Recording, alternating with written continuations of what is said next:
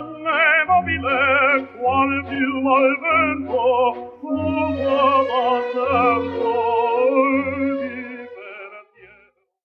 Si chiederà forse, gentile ascoltatore, che pensano gli americani della nostra politica italiana nell'attuale fase di crisi di governo e delle prossime elezioni. Molti non ne pensano niente, non si interessano. Alcuni sanno soltanto che cambiamo premier spesso. Quei pochi che seguono i nostri sviluppi politici pensano ma che teatro, ma che circo, ma quanti buffoni. Anche molti di noi pensano così. Però agli interlocutori americani rinfacciano dapprima il loro sommo pagliaccio Trump e il suo successore Sleepy Joe Biden.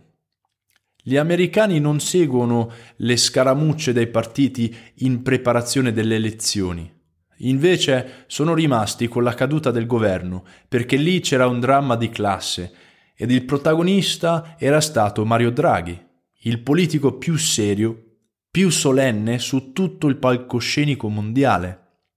Gli americani lo riconoscevano per quello ma seguivano a fatica le molte svolte della crisi, innanzitutto l'ultimo atto.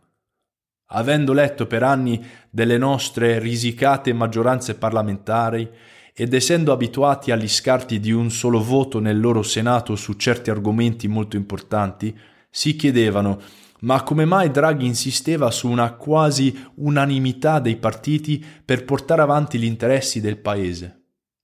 Perché accettava la dissensione del Fratelli d'Italia, ma da tutti gli altri che sembravano un misciuglio molto variegato, voleva un appoggio compatto. Cercavo di spiegare che era per motivi di serietà. Non era mi chiedevano per sentirsi corteggiato, super corteggiato? No, no, dicevo, era per super serietà. I miei interlocutori americani rimanevano perplessi.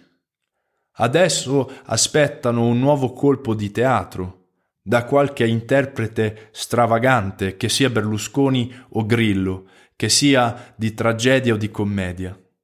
I tifosi americani apprezzano la nostra politica proprio per quello. Un modenese a New York le è stato offerto da birra di Modena. Lei può degustare questa birra presso il bar Cappuccino Vicolo Forni, Modena.